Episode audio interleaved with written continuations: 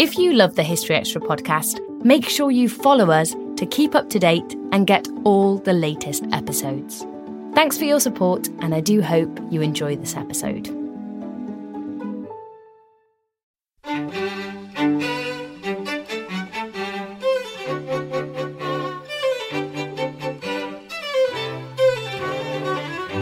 It's mind boggling. It's got these enormous turtle heads, sort of vomiting skewers, which have got bits of meat on them. And it's got a, a crustade of bread that's been sculpted into a chalice and is filled with prawns. And it's just absolutely bonkers.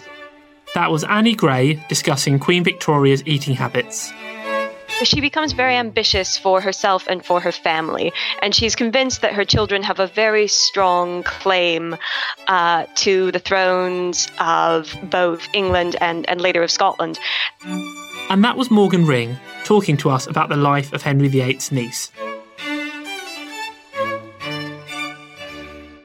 You're listening to the History Extra podcast from BBC History Magazine. We're the UK's best selling history magazine, available in print and several digital formats all over the world. Find out more at historyextra.com forward slash subscribe or look out for us in your digital newsstand or app store. Hello, and welcome to our second podcast of May 2017. I'm Rob Attar, the editor of BBC History magazine. First up this week, we've been speaking to Annie Gray, a food historian and broadcaster who presented Victorian Bakers on BBC Two last year. Annie is the author of a new book entitled The Greedy Queen Eating with Victoria, which explores the fascinating dietary habits of Britain's second longest reigning monarch and the wider story of food in the 19th century. She spoke to our deputy editor, Charlotte Hodgman. One of the, the things that struck me most um, from the book was was how complicated um, Victoria's relationship with food was. Um, w- were you aware of this before you started researching it and, and writing the book? Um, I had a vague background in Victoria and her food in that I'd done a bit of work for English Heritage Osborne House. So I'd looked then at the fabric of the kitchens and what was going on and how things were cooked. But obviously, in order to understand it, you need as well to have a look at the person who's eating it or the people who are eating it.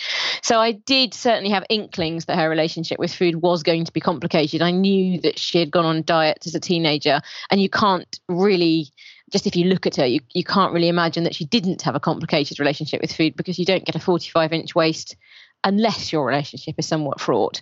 But I don't think I realized the level of interest in food that she had, or the excitement about food that she had actually, or indeed that it was a kind of lifelong love. Hmm. I mean, do you? I mean, she had she's had a very strict upbringing at, at Kensington Palace. Um, and she was you write that she was given sort of very simple fare um, and sort of treated almost as a child even you know in her teenage years. Do you think this had a, a an impact on her her later food choices I think, yes, she was very much affected by her childhood. I mean, she was affected by her childhood in an awful lot of ways, far beyond food. Um, everyone is. But I do think that the fact that she was so scrutinized as a child and her eating habits were among those things that were scrutinized more than some other things, that certainly had an impact later on.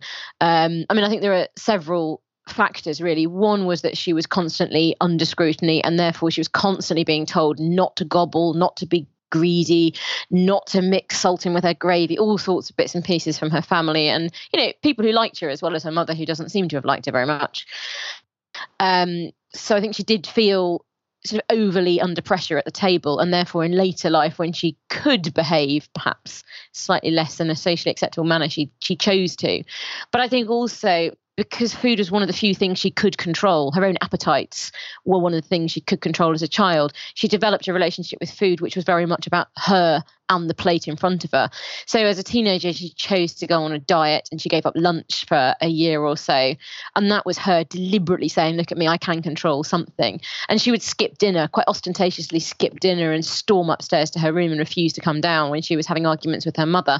So I think that idea that she could control food among you know, she had so little control over anything else that food became a crutch for her and a way of asserting control throughout her entire life.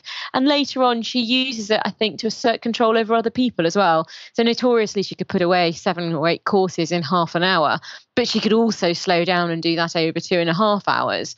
And that pacing was very much set by her. So it was yet another means of asserting control over people when, as an older lady, where the government was spiraling out of control, where people were telling her what to do all the time, where again she would have suffered a certain lack of control as she did when she was a teenager. Mm. I mean, what, what, did her friends and family feel about her her eating habits? I know sort of her uncle Leopold um, had a few concerns about them, didn't he? Uh, the letters between Uncle Leopold and the young Victoria are absolutely brilliant. I mean, in some ways they're hilarious, and there's there's a real affection between them as well. But Leopold can be quite sanctimonious, and especially as Victoria grows older and it becomes more and more obvious that she's going to inherit the throne, the advice that he sends is just sort of, you know, you should do this, you should do that. I hear a certain little princess is gobbling again, and they they read in such a patronizing manner from a modern viewpoint. Um, and she clearly sees that they are slightly patronizing because some of her responses are incredibly pert. There's a bit where he says to her that he thinks that seagulls must be very happy, sort of apropos of nothing. Um, and she comes back with, I don't think you'd find that they have a very nice life in this country because people shoot them. So she's very much she very much responds to them in kind but it's quite clear that her family do worry. I mean uncle leopold as well seems to think quite bizarrely that um, if she controls her diet and takes more exercise then she'll grow taller which does slightly suggest that he was a bit bonkers sometimes. But um, but on the other hand she also wrote to him and said she'd definitely become taller. Um, so i think there was a level of wishful thinking going on on both sides Mm. Um, I mean, does food feature um, a great deal in her journals? Because she she was a prolific writer, wasn't she? She was a prolific writer, although the journals are quite problematic as a source for anything Victorian because the early journals up to 1837 were very much overseen by her mother. So I think you have to regard them as a kind of form of passive aggressive communication, really, um, as much as a realistic depiction of what was going on. And after that date, they tend to have been edited by her youngest daughter, Beatrice, who took the journals and edited them for sort of public consumption. And Beatrice is well known for doing things like taking out the names of servants. So Victoria was quite interested in the lives of her servants and certainly saw them as people. So she would write in her journal something like, went to the Great Exhibition and took with me Bob, Peter, and Mary. Um, and Beatrice would edit it. So it just said, went to the Great Exhibition and the servants came too. So there is a supposition, and I, and I, and I suspect that it's certainly true that Beatrice also would have removed things like overly gluttonous food references, although we won't know because, of course, we don't know they were there in the first place. Um, and in the early years, when they're unedited, food is actually quite conspicuous by its absence. But on the odd occasion where it comes through, there's a real joy in what's going on. There's a wonderful occasion when Victoria is out on the Solent on the royal yacht and her mother's very badly seasick. And she just sort of says triumphantly, Mama was very sick, but I had a mutton chop and really enjoyed it. um, yeah, there is definitely a, a, sense of a real excitement around food for her. Was it just the eating of food that she was interested in? Was it the kind of the making of it? Was she interested in how how the food was prepared? I think she was interested in food preparation to some extent. I mean, obviously, this is a girl who is the child of a duchess who is born into the aristocracy, who, even if she hadn't become queen, would have been expected to marry very, very well and command servants. So at no point in her life would she have been expected to have a knowledge of how food was prepared. But she did keep a cookery book, um, almost certainly. And she also had her children taught to cook and seems to have participated on some occasions in at least the eating of it, if not the preparation of it. So she's clearly interested in what goes into things and where they come from. And from time to time, she does note about particular foods sort of details about them which do show an interest. So she has um, she falls in love with Brussels biscuits at one point, which are sort of rusk, and she says in her journal that they are a form of rusk that Uncle Leopold has made in his kitchens and sent across. So she's by no means um, divorced from where from sort of food provenance. And later in life, again, when she's got children, she's very, very careful to make sure they know where their food come from, comes from. And I would read that as being that she is also interested. So they go and they watch ice being harvested and put in the ice house. There are farms on site at, at uh, on the Isle of Wight, and they very much go and see the cattle and see the animals before they're butchered. Um, the children will have vegetable gardens as well. And the letters between herself and her eldest daughter are full of things like, "Well, I don't think the vegetables are being grown very well," and she's very, very keen on visiting the kitchen garden and inspecting the fruit before her state visits and that kind of thing. So she's she is involved and she does know where things come from. Mm. Um, she met Albert when she was very young. Um, did he have any sort of influence over her eating habits? Well, I think he calmed her down. Um, I'm not really convinced that a sort of 19 year old who's partying hard needs calming down, but she in later life certainly thought she'd needed calming down. Um, by the time she married Albert, she'd become a bit of a party animal and she was up till sort of 5 a.m. and she was drunk and going to bed very, very late and getting up late and feeling guilty and all the things that I think everybody really does as a teenager. But um, but when she married Albert, Albert didn't like food. He didn't share at all her love of food, and he regarded it very much as fuel rather than as something that was exciting. And he almost certainly suffered from Crohn's disease, so he did have his reasons for not liking food. But it certainly seems that during the period she was married to him, she didn't put on weight which she had done before she'd married him. She didn't therefore have to yo yo diet and lose it, which again she did before she met him. And when you look at photographs of her, her figure remains very trim throughout the entire marriage. So I think he probably did control her eating. Um, they certainly ate smaller meals when they were together rather than the enormous, gigantic meals that they were eating in state. Um, so he did have an influence. And then, of course, when he died, she turned back to her first love and put on weight incredibly rapidly. Mm. I mean, what what sort of figure was fashionable during the period? Was she seen as fat by you know when she did start putting the weight on? Oh yes, no. People were quite cruel. They called her podgy and plump, and said she was growing enormously fat. And that applies even as a teenager. People never sort of said she had a good. They, they commented that she had a good complexion, but very few people said that she was pretty. And certainly in the pictures of her when she's younger, she has a habit which her half sister Feodora comments on of having her mouth half open um, which is not particularly flattering. Um, but of course, what constitutes fat today is certainly not what would have constituted fat in the time. Um, there are two occasions in the journals where she notes her weight, and because we know her height was five foot one, you can work out her BMI from it. Mm. Just before she was married, she had a BMI of eighteen point eight, which is almost underweight by modern um, in modern sort of um, thinking. So were we to have seen Victoria in 1840, from a modern day perspective, she would have looked absolutely tiny, sort of dangerously thin. Um, and but nobody says she looks dangerously thin at the time because, of course, so many people were very, very thin because of such malnutrition among the working classes. But when she put on weight, people were quite quick to say that she was fat. Um, and there was no kind of beating about the bush either. The Queen is growing enormously fat. She's a little round ball. Um, I couldn't tell what size she was. So, you know, yes, it was commented on, and it wasn't necessarily commented on in a favourable way either. But um, I suppose there must have been then, as I think now, to some extent, a feeling that well, she's the queen. If she wants to eat like that and become a little round ball, then she's kind of the one person that really can do that. Mm. I mean, did it bother her? Do you think?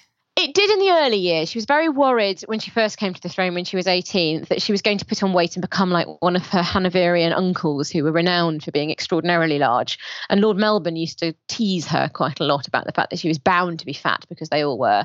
Um, she constantly compared herself to the people she saw around her and not always favourably either. So she would constantly say, I saw so and so. She was very pretty and very thin.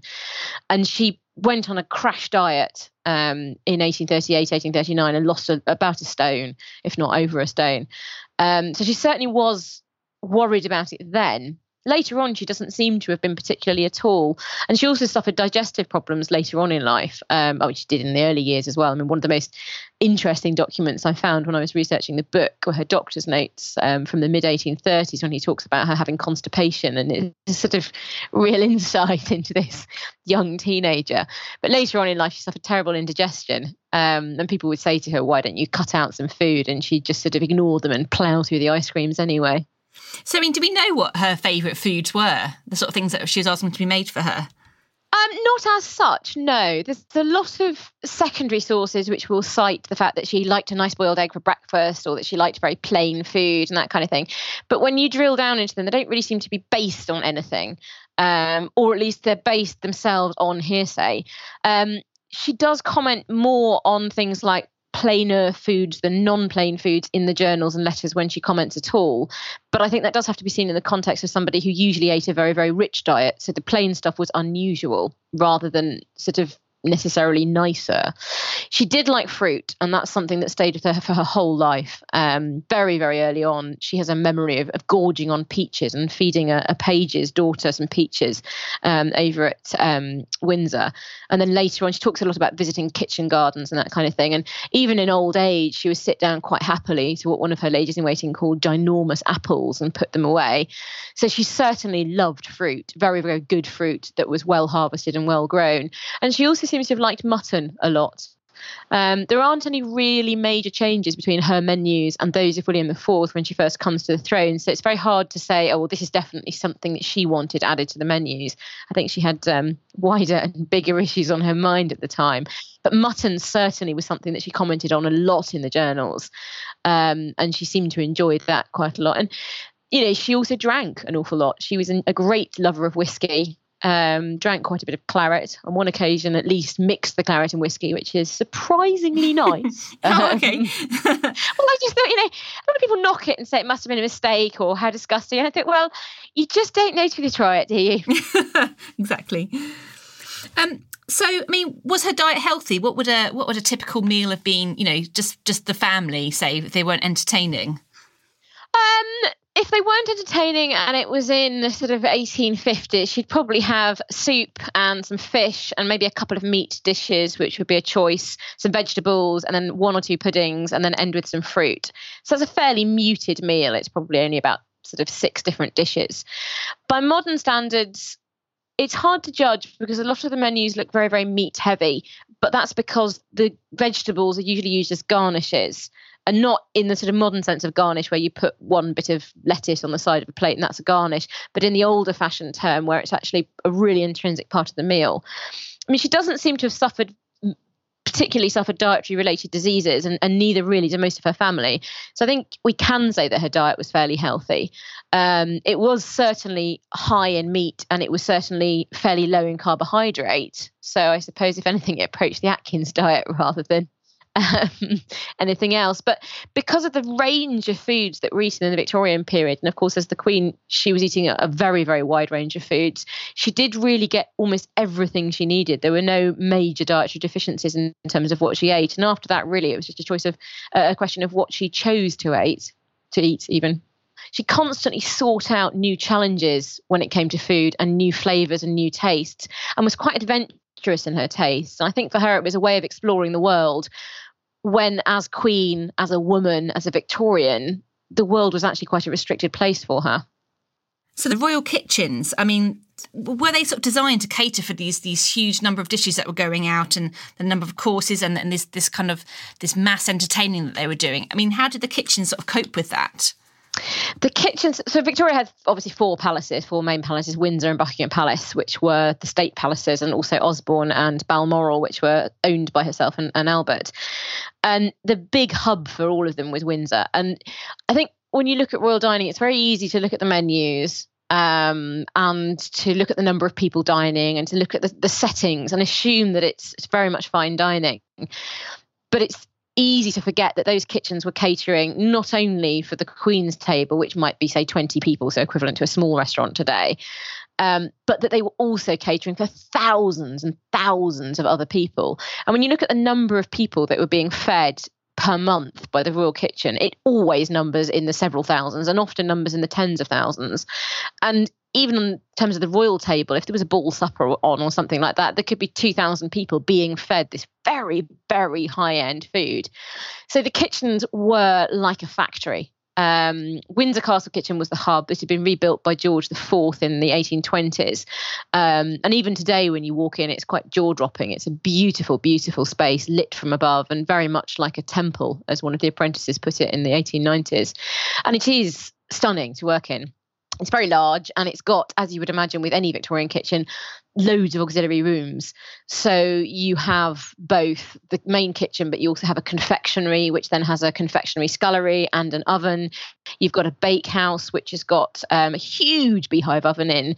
You've got two rooms for the pastry. You've got a room just for preparing vegetables. There's a fish room. There's a steam room. There's, you know, it there's loads and loads of rooms as part of, of Windsor. So it's very much set up for maximum efficiency. Um, and then Buckingham Palace kitchens were, well, they were a mess actually. They were part finished when Victoria moved in and had open urinals next to them and rubbish overflowing. And it was very badly ventilated and the whole palace smells of wee. And you read it and you think, how could this be true? This is a royal palace. Um, the neighbours all complained that Buckingham Palace was bringing the area into disrepute. So um, Buckingham Palace, I think, was not really fit for purpose until later. Um, and both of those kitchens were designed to be staffed by the full contingent of staff, so around 45 people cooking in them. Um, and then you had Balmoral and Osborne, which the Queen regarded very much as holiday homes, although uh, holiday homes for royal are a little bit different to holiday homes for everyone else. And the kitchens there usually had anything from sort of eight to 10 people working in them and were much, much smaller. And at that point, a lot of stuff was supplied by Windsor. So there's this constant sort of procession of baked goods in particular going from Windsor out to wherever the Queen was. They really are incredible the kitchens and the way they worked and the way they had to work in order to just process the sheer amount of food that came into them. And and how did the royal household themselves eat? I mean, obviously they wouldn't have had the same sort of food as Victoria, but did they eat better than the sort of general population? They did. When you look at any of the palaces, you sort of almost see society in a microcosm. I mean, obviously within wider Victorian society, you've got your upper classes, your middle classes, of which there are a bewildering number of divisions, and then the sort of working classes, and then the very poor. And with the exception of the very poor, all of those people are represented within the palace, the wider establishment rather than the household. Um, the immediate level just below the queen is her ladies in waiting and gentlemen attendees and they have a very similar menu to the queen's menu um, in fact often they have more food um, and then below them, you've got equerries, you've got um, various dressers, you've got personal attendants. And then below that, you've got the people who are actually doing the work. So you've got your cooks and your chefs, but you've also got your housemaids and you've got your grooms and your coachmen. And by the end of the reign, you've got electricians, you've got choristers that come in, you've got the band. There's it's incredible variety of people eating at the expense of the crown. And a lot of what the age is detailed in dining ledgers, which are still kept um, in the Royal Archives. So you can see at a glance not everything that's being eaten, because for the lower groups, really it's only detailing the meat. Um, but you can see what people are eating. And the really big thing that comes out is that everybody, absolutely everybody in the palace, has meat every single day twice or three times a day. And that, as a comparison to the general population, is just almost unbelievable. What what's the sort of most extravagant dish, um, you know, either by cost or, or look, um, that you've sort of found um, served up uh, in your research? I think my favourite was one in York called the Hundred Guinea Dish. Um, you find turtle soup appears with a sort of quite tedious monotony at big corporate banquets um, and at state dinners. And turtle soup was served at this particular banquet as well. But the chef, Alexis Soyer, who was sort of this, I suppose he was kind of Hugh Fearnley-Whittingstall, Jamie Oliver, Delia, and Mary Berry, all rolled into one with a mixture of Heston. He was amazing. He's sort of my my total culinary heroes. But he masterminded this banquet in 1850 for um, Prince Albert, who was touring the country to promote the idea of a great exhibition. And Soyer was a real showman um, and he knew how to use the media very well. So at this banquet where turtle was, soup was served, and so were lots and lots of other dishes, he put together a dish called the hundred guinea dish because if you had decided to cook it from scratch, then it would have cost you a hundred guineas to buy all of the ingredients that went in it. So a phenomenal amount of money. But for him, it was a sort of leftover dish because it used the heads from the turtles and it used the oysters, the bit of meat that sits sort of under the, the wing of a bird. Um, and it used sort of bits of stale bread or sauces that had been used elsewhere. And the whole thing was a real mishmash. And there was a picture of it in the Illustrated London News. And it is, it's mind boggling. It's got these enormous turtle heads, sort of vomiting skewers, which have got bits of meat on them. And it's got a, a crustade of bread that's been sculpted into a chalice and is filled with prawns. And it's just absolutely bonkers. And the prince got really bad indigestion afterwards. I'm not surprised. Um, and I sort of wonder whether anybody actually tasted this dish. But at the same point, it's just so outrageous. You kind of hope somebody did. That was Annie Gray. The Greedy Queen, Eating with Victoria, goes on sale today, the 11th of May, in the UK, published by Profile. And in the US, it's also available from today for the Kindle. and you can read a version of this interview in the May 2017 issue of BBC History magazine, which is currently on sale. Also, in this month's edition, we have articles on the Reformation, King Arthur, the attack on Guernica, and England's first Queen, among other things. You can get hold of the magazine in all good newsagents in the UK and internationally in our many digital formats. Outside the UK, it may still be an earlier edition that's currently in the shops. And if you'd like to take out a subscription, we currently have a great deal available for new subscribers in the United States, where you can try three issues of the magazine for a total of just $9.95, including postage. You can find out more and take advantage of this offer by visiting buysubscriptions.com forward slash history US. Our second interview this week is with the historian and author Morgan Ring, whose latest book is a biography of Margaret, Countess of Lennox.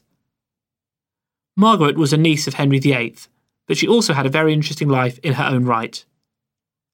Our website assistant Ellie Cawthorne caught up with Morgan recently to find out more.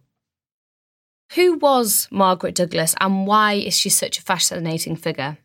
Well, Margaret is partially fascinating because of where she fits into the Tudor family tree. So she is the only daughter of Henry VII's eldest daughter, Margaret Tudor. Uh, Margaret Tudor is married twice, first to James IV the King of Scots, and her children by James IV are the Scottish royal family. And but then after James IV is killed at the Battle of Flodden, Margaret Tudor marries again, uh, rather impetuously. She marries Archibald Douglas, the sixth Earl of Angus, uh, and they have a very tempestuous marriage. And Margaret Douglas is the product of this second marriage. Uh, so she's part of the Tudor family tree. She's also half Scottish, uh, and that means she's got this quite interesting dynastic inheritance. But she's also important because of what she does, because of the ambitions that she has for her family. So, over the course of Margaret's life, she remains very dedicated to uh, Catholicism in spite of the English break with Rome in the 1530s. So, she becomes very ambitious for herself and for her family. And she's convinced that her children have a very strong claim uh, to the thrones of both England and, and later of Scotland. And she wants to see them reigning throughout the British Isles, and ideally she wants to see them doing that as the Catholic monarchs of, of both England and Scotland. Um, so she's important because of where she fits into the Tudor family tree, but also because of how active a role she plays in the politics of the Tudor succession. Mm-hmm. Can you give us an idea of what life at the Tudor court was like at the time, and how did how Margaret saw it change over the course of her life? Hmm. So she comes to the court of Henry VIII in uh, at the Christmas of 1530, and it's this incredibly glamorous occasion. And Margaret has been living in uh, in northern England, very cut off from the rest of her family, uh, and suddenly she's surrounded by the uh, uh, sort of the architecture and the lavish gift giving and the dancing and the music of being at the Tudor court, and she falls in uh, eventually with a very literary minded circle of courtiers, and she becomes involved in writing English poetry herself and transcribing the poetry that's written by other people. Uh, and it's a place of, of real intellectual ferment. And it's also where she grows up and she falls in love for the first time. So, Margaret was at the court of Henry VIII, as you've mentioned, who was her uncle. Did she have a relationship with him at all? Uh, she did. And when she comes to court, uh, Henry places her in the household of his daughter, Mary. Um, and uh, Mary uh, is very disobedient uh, when Henry breaks with Rome and tries to overthrow and overthrows Mary's mother so that he can go and uh, and marry a second time to Anne Boleyn.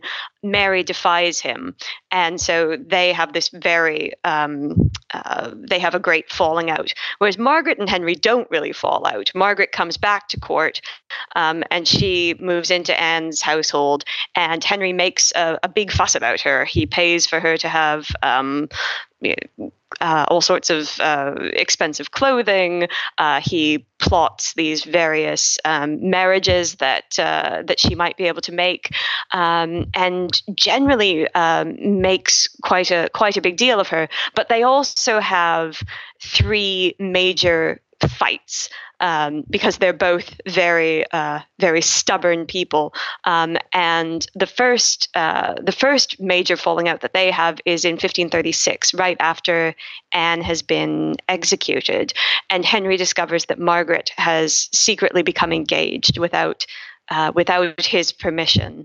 Um, and he takes this very much amiss because, with all of Henry's children being deemed illegitimate, uh, Margaret is actually quite near the top of the the top of the line of succession. So her marriage is a matter of real consequence, uh, and she is not really in a position to just go and uh, and get engaged without uh, without Henry's say so. So that's their first major quarrel, um, and it's the first time she's sent to the Tower. She has another uh, sort of ill-advised love affair um, that's discovered when Catherine Howard's household collapses, and that uh, that doesn't come to much of anything. She sort of apologizes abjectly and goes off and hides in the countryside for for a little bit, and, and then comes back and and it's fine. But right before Henry's death, they have a final major quarrel about the way she's treated one of his servants, and she's cut out of the will, uh, and she and her family are demoted from their their rightful place in the line of succession.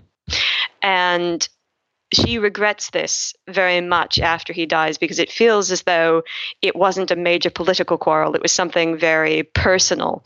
Uh, and if he'd lived a bit longer, they would probably have been able to sort it out. And she keeps his portrait uh, in her house for, for the rest of his life. So even though they have a, a stormy relationship. I think she always looks on him as the person who brought her to court um, and the person who was the uh, one of the earliest um, major influences in in her life, and she regrets that it ends as badly as it does. So all of that would suggest that she was really pretty strong-willed and pretty fearless. What else can we tell about her personality Yes, it's great. I mean, I think strong-willed and, and fearless are both. Uh, it, it's both very much in evidence over the course of her life, and we really first see it in, in that episode in 1536 when uh, when she's uh, arrested for for having made this secret engagement. And I think there we also see that um, Margaret is a person who uh, is very loyal to the people she loves. So she doesn't overthrow Thomas Howard. Um, she sticks by him and he sticks by her and they go off and they're imprisoned and they write all of this uh, all of this uh, quite angst-ridden poetry uh, about being separated from each other and we see this uh, as well when she gets married. Um, she marries Matthew Stewart, um, Earl of Lennox, whom nobody really likes very much. Um, Lennox is uh, uh, not a man who ever sort of lives up to all of the things that he's supposed to do. He's supposed to be Henry's great servant in Scotland and um, make this alliance uh, between uh, Henry's son Edward and Mary Queen of Scots, and Lennox fails to do that. Um, and he fails as regent of Scotland when he assumes that role um, in the 1570s. Uh, but Margaret sticks by him all the way through, and, and they have this tremendously uh, strong marriage. And she also sticks by her um, uh, her her sons um, by Henry Lord Darnley and, and by Charles Stuart. Uh, and even when their actions cause her um, considerable grief. Uh, she's a, a, tremendously sort of loyal person. Um, so a, a, little bit of a romantic, and uh, and certainly somebody for whom family uh, is is tremendously important. One of the challenges of writing biographies of women in this period, of women in particular, is that um, often they describe themselves and are described by others just in terms of their relationship to to other people so on her tomb she talks about herself as the daughter of the mother of the cousin of the aunt of and just basically defined in terms of relationships. Um, but when you go back through and you reconstruct the lives and you look outside of the traditional uh, sort of instrument uh, arenas of power, and you look off into those into those corridors and into the uh, sort of the secret estates and, and the and the conversations, then suddenly you you recover this whole um, dimension of female influence and female power that's uh, that's quite fascinating. You suggested there that she had big ambitions for her family. Could you tell us a bit more about how successful they were and what that involved?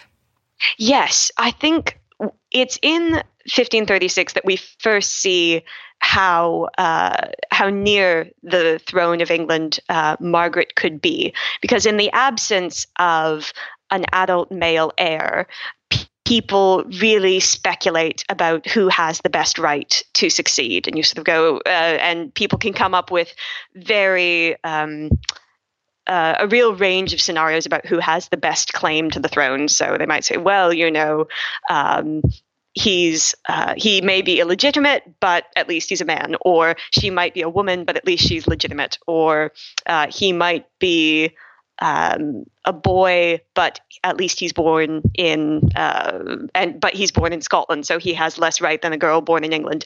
And when you don't have that very obvious adult male heir, um, then people expend a lot of energy thinking about who has who has the next best claim.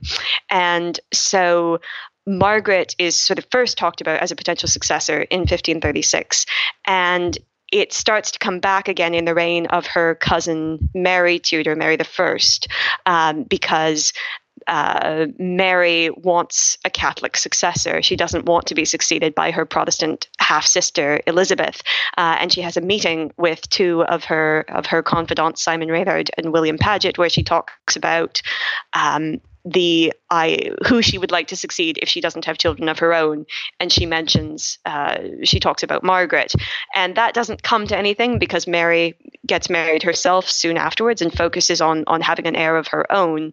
Uh, but it's that question of uh, but that question of Margaret's claim to the throne comes back again, and what we really where this really becomes important is after the Queen of Scots' first husband dies in December 1560 uh, because up until this point, Mary Queen of Scots has been married to Francis II of France.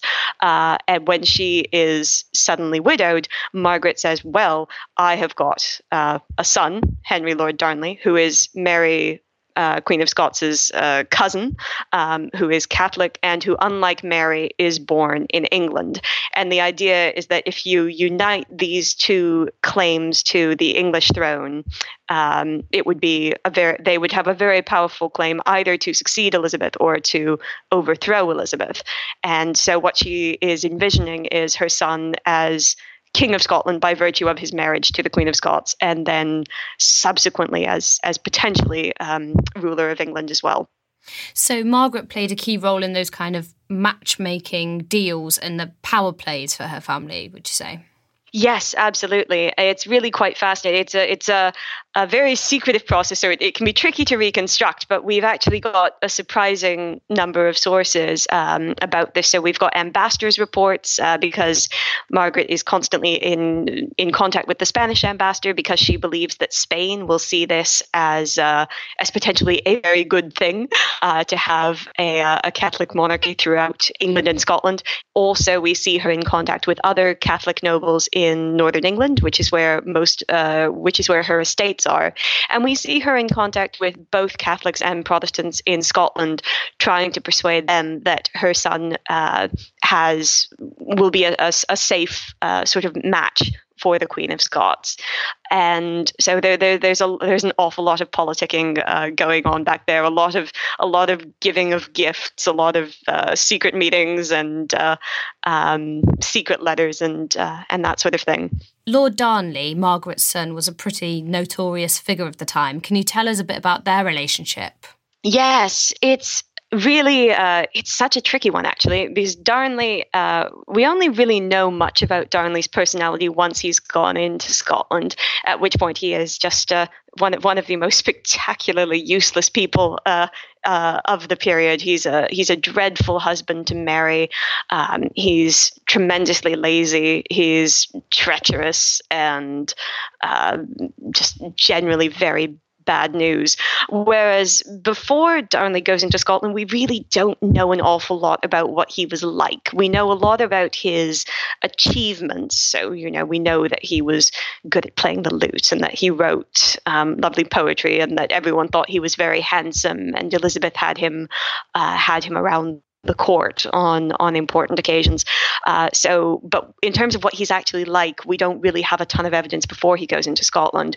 We know that he is very much cherished by Margaret and by Lennox, and that they really take charge of his um, education. It's something that that she says later about her younger son is that she was not able to give him the same kind of upbringing that she was able to give Lord Darnley. So he's very much a child who is uh, you know, reminded of his importance, of his place in the line of succession, and she's very loyal to him through throughout his life. So even when she's getting these reports about um, how disastrously he's behaving, um, she tries to save the situation for him.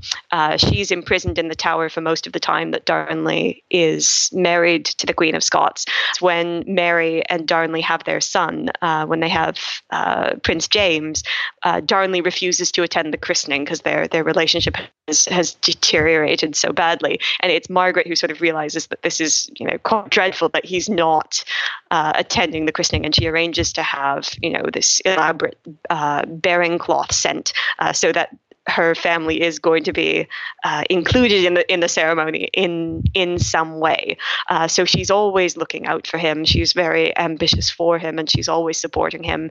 And when he dies, um, she's absolutely devastated to the point that um, Elizabeth releases her from captivity and um, and takes her out takes her out of the tower so that she can um, you know recover from the the terrible shock and the loss uh, outside of outside of her prison.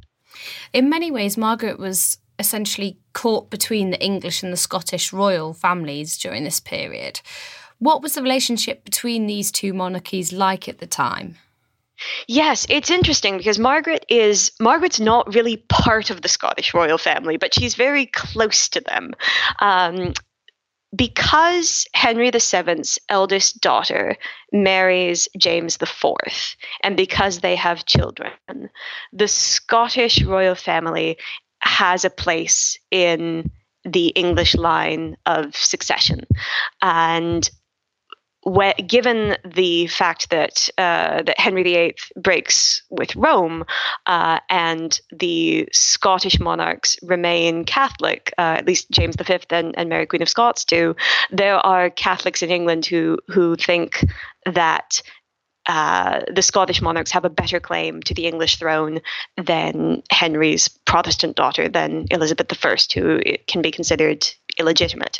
Um, so that so they are sort of entangled in in terms of the succession. On the other hand, they are traditionally uh, they, they are traditionally enemies. Scotland and France are traditional allies, and uh, English monarchs uh, would often claim to be the feudal overlords of Scotland, which uh, which they weren't, and which understandably caused uh, caused a lot of tension. There were constant uh, constant raids back and forth along the border. So even though the monarchies are very entwined, and at points they are in alliance, uh, there is also a lot of tension between them over the course um, over the course of the period as you mentioned, uh, Margaret was a really passionate Catholic, and this was a a time of real religious tension and tumult.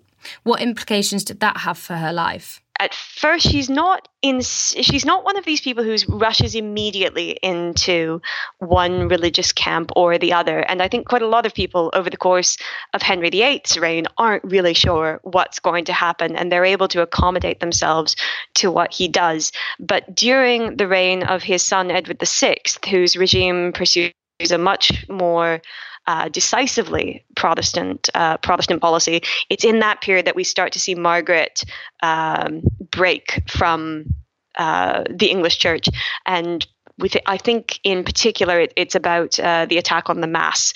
Um, I think she finds very hard, very hard to accept. So by the time her Catholic cousin Mary comes to the throne, she's associated with the old religion, and that um, binds the two of them together. Even though they've been friends for a long time, uh, this is a, a, real sort of renewal of of the ties between them, and is as, as as I mentioned one of the reasons that that Mary considers Margaret um, a possible successor.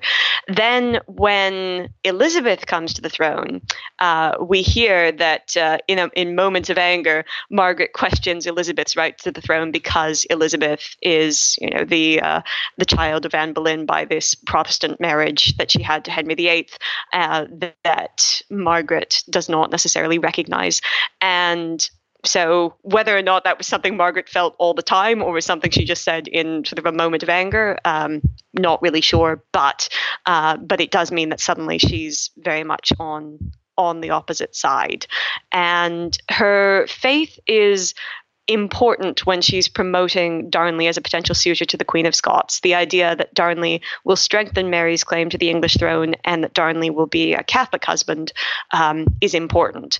Now, when after Darnley dies, um, Margaret desperately wants revenge on the Queen of Scots, which means that she ends up in alliance with a lot of Protestants in both England and Scotland, um, but not um, not exclusively so, um, but to a real extent, which shows that even though you could be very, very devoted to um, to one religion, it was not necessarily possible to, to entirely separate yourself from uh, from everybody who disagreed with you. And Margaret gets along quite well with many of Elizabeth's Protestant counselors, um, but she remains loyal to her own religion until her until her death. And when she and Mary are reconciled, uh, they hope that they are going to be able to see James the Sixth um, brought up as as a Catholic. Uh, he's not uh, in the end, and when he does assume the throne of England, uh, it's as a Protestant ruler.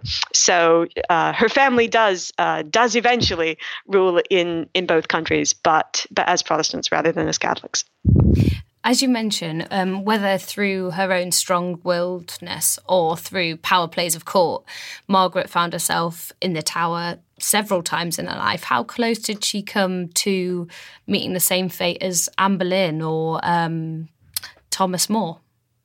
Ah, it's in 1536 when she is uh, when she's imprisoned because of the the affair with Thomas Howard. Uh, there is a lot of speculation about what's going to happen to them because Howard is sentenced to death, and uh, some observers, so for instance, Reginald Pole, who is uh, a descendant of, of the House of York, says, "Oh, I don't think anything's going to happen to them. Henry's just making a he's just making a fuss so that he can show himself merciful at the last minute." Um, whereas Margaret's mother, um, Margaret Tudor, who who is living in Scotland um, as uh, as the mother of, of the king, is really quite genuinely frightened, and she asks uh, Henry that Margaret be allowed to come and live in Scotland, and you know she'll never see see him again that she'll be kept safely uh, safely out of trouble. I think Henry then immediately says, you know, I wasn't planning to do anything quite so serious. In fact, I'm going to send her off to live with uh, to live with some nuns. So it probably feels more dangerous uh, than it is. Um, but Thomas Howard does die. Uh, he he dies of a fever rather than because he's executed. But the but the episode does cost him his life. Uh, the in when she is imprisoned because of the Darnley match, I don't think there is ever any question that she's going to be that she's going to be put to death, but she is subjected to quite rigorous punishment. She can. Uh, we have reports from the ambassador saying that you know she's she's hungry, she's cold, um, the she has no money, and it's hard for her to always get messages to friends. So it's uh, probably not facing the same sort of uh, not quite the same trial as, as somebody like Anne Boleyn or, or somebody like Thomas More, um, but it's certainly a, a real and and rigorous punishment. Margaret was at the centre of so many key events and connected to so many central figures from this period. Why do you think that we don't know more about her? I think that for a long I, I, think it comes back to this question of falling in between sort of english history and and scottish history. And most of the, uh, I think for a long time, English historians would, would, would tend to say, or historians of England would tend to say, well, you know, the Countess of Lennox is probably not not my domain, and and Scottish historians would say, well, she did live in England for her entire adult life, so uh, so she's not really Scottish in any meaningful sense. Whereas I think now um, historians are tremendously interested in connections across the border and how the realms interact and what those relationships are like. So Margaret is actually a really interesting figure uh, because she kind of falls in between the two. And why do you think there's still such an appetite for figures from the Tudor period? Why do you think this world and the Tudor court continues to fascinate us? Well, I, I have a theory. I'm not sure if it's right, but, um, but I think with the with the Tudors, it's it's far enough away that it does there is still that that romance of distance uh, and it's you know there are jousts and there are balls and all of these things that we see in films but i think we have a real sense of people in context in this period. So it's not just that we know about the kings and the courtiers, but we know about um, about the merchants and the advisors and the writers. And suddenly, uh, we've really, because so much is written down and so much survives in this period, we uh, feel as though we can really enter the world um, in in a very immersive way. And and I think that's one thing that that keeps drawing us back. I think the other thing is is the sheer uh, drama of the of the story, certainly uh, the story of, of the Tudors themselves, uh, they cultivate an air of inevitability, but it's an impression uh, of inevitability that they really, really try to create because when you're living it, it doesn't feel inevitable at all. Uh, and there is constant un- uncertainty about who is going to come next. And when you don't know who's going to come next. And when you're worried that uh, that there isn't going to be a stable succession, then there is terrible fear of civil war and that the organs of government aren't going to function, and uh, that the entire political system is going to be disrupted. And people are living with that kind of anxiety uh, and uncertainty all the way through all the way through the period. And so I think the uh, uh, getting back into the story and, and, figuring out how it felt to be to be living it, um, I think uh, is really exciting and probably keeps keeps us coming back. Uh, the fact that you know you, have also got the tremendous art and the tremendous architectural survival and um, and the writing um, makes it you know, much more uh, makes it tremendously vivid um, as well, and I think comes back to that idea of uh, we feel that this is a period where we can really get to know people. That was Morgan Ring. So High a Blood, The Life of Margaret, Countess of Lennox, is out now in the UK, published by Bloomsbury. And both Morgan Ring and our earlier guest Annie Gray will be speaking at this year's History Weekend events, which take place in Winchester and York this autumn. You can find out more details and book tickets at historyweekend.com. And now it's time for this week's history news with our acting digital editor, Eleanor Evans. Pages printed more than 500 years ago by William Caxton, the first English printer, have been rediscovered in a University of Reading archive. Caxton was a translator and importer of books into England, and in 1476 he established the first printing press in the country at Westminster, where the two pages were produced. Described as incredibly rare and of great significance to scholars and book experts, the pages show religious texts in medieval Latin. There are no other known copies of the pages from a book which is believed to have been printed in London in the 1470s. The pages have been owned by the University of Reading since 1997, bought as part of a bigger collection of manuscripts and books, and it was Erika Delbecque, Special Collections Librarian at the university, who recognised the pages. She told the BBC, quote, I suspected it was special as soon as I saw it. The trademark black letter typeface layout and red paragraph marks indicate it is very early Western European printing, she said. It's astonishing that it has been under our noses for so long. The pages will now go on public display for the first time since they were sold from Caxton's print shop in the 15th century. In other news, Leicester Cathedral is to provide the backdrop for a new production of the Shakespeare play Richard III. The last Plantagenet king was reburied at a service at the cathedral two years ago, and while organisers of the play have stated that the staging will be, quote, sensitive, they also said it's possible that there are people who are not going to like it. Shakespeare's drama portrayed the king as a ruthless villain. Representatives from the Richard III Society called the decision, quote, a monumental mistake, which would be, quote, a deliberate humiliation to the king.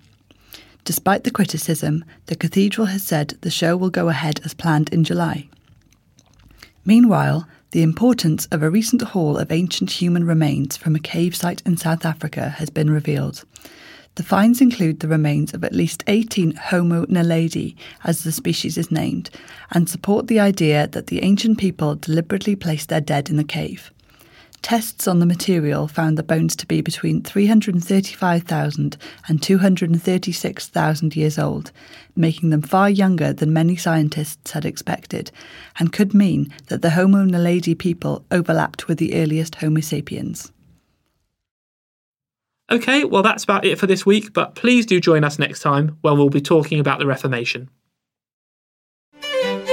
Thanks for listening to this History Extra podcast, which was produced by Jack Fletcher.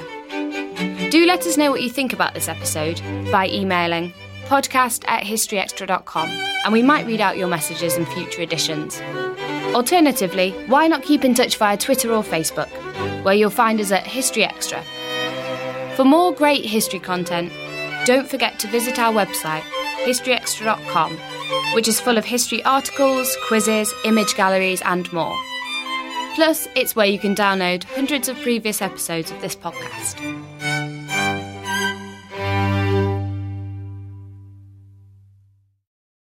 A collision between a Chinese jet and an American spy plane.